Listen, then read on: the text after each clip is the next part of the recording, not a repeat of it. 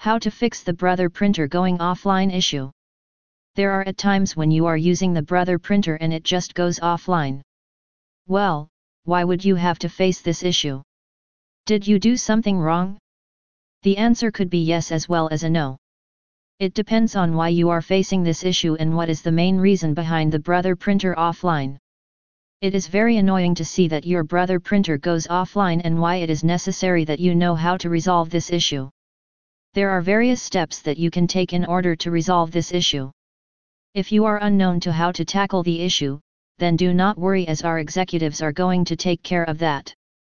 Our experts are experienced and have been known to resolve any issues related to the brother printers.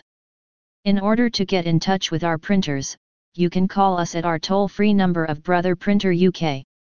US Canada, 1 888 480 0288 and UK slash London, plus 44800 041 8324. Call us now. There are various users who might want to resolve the issue on their own. What they can do is follow the steps below and they will be able to resolve the issue. Jamming in the printer. If you find that there are any bits of paper in that area, make sure that you are taking them out immediately. Make sure to slide your printhead towards the right and then bring it back to where it was. This is done in order to check that there are no bits of paper stuck in that location. Remove all the bits of paper immediately if you are seeing any paper in there. You also need to open the jam cover that is located in the back of your printer. Make sure that there is no jammed paper and if you find any, then move it immediately. Reboot your printer. The first thing that you need to do is to unplug your printer wire from the power source. After that, you need to wait for some time and then connect your printer with the power source again.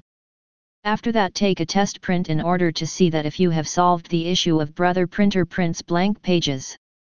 If you are still unable to resolve this error, then you can get in touch with our customer care service. Our tech experts are available and will help you clear any issue. US slash Canada, 1 888 480 0288 and UK slash London, plus 44800 041 8324.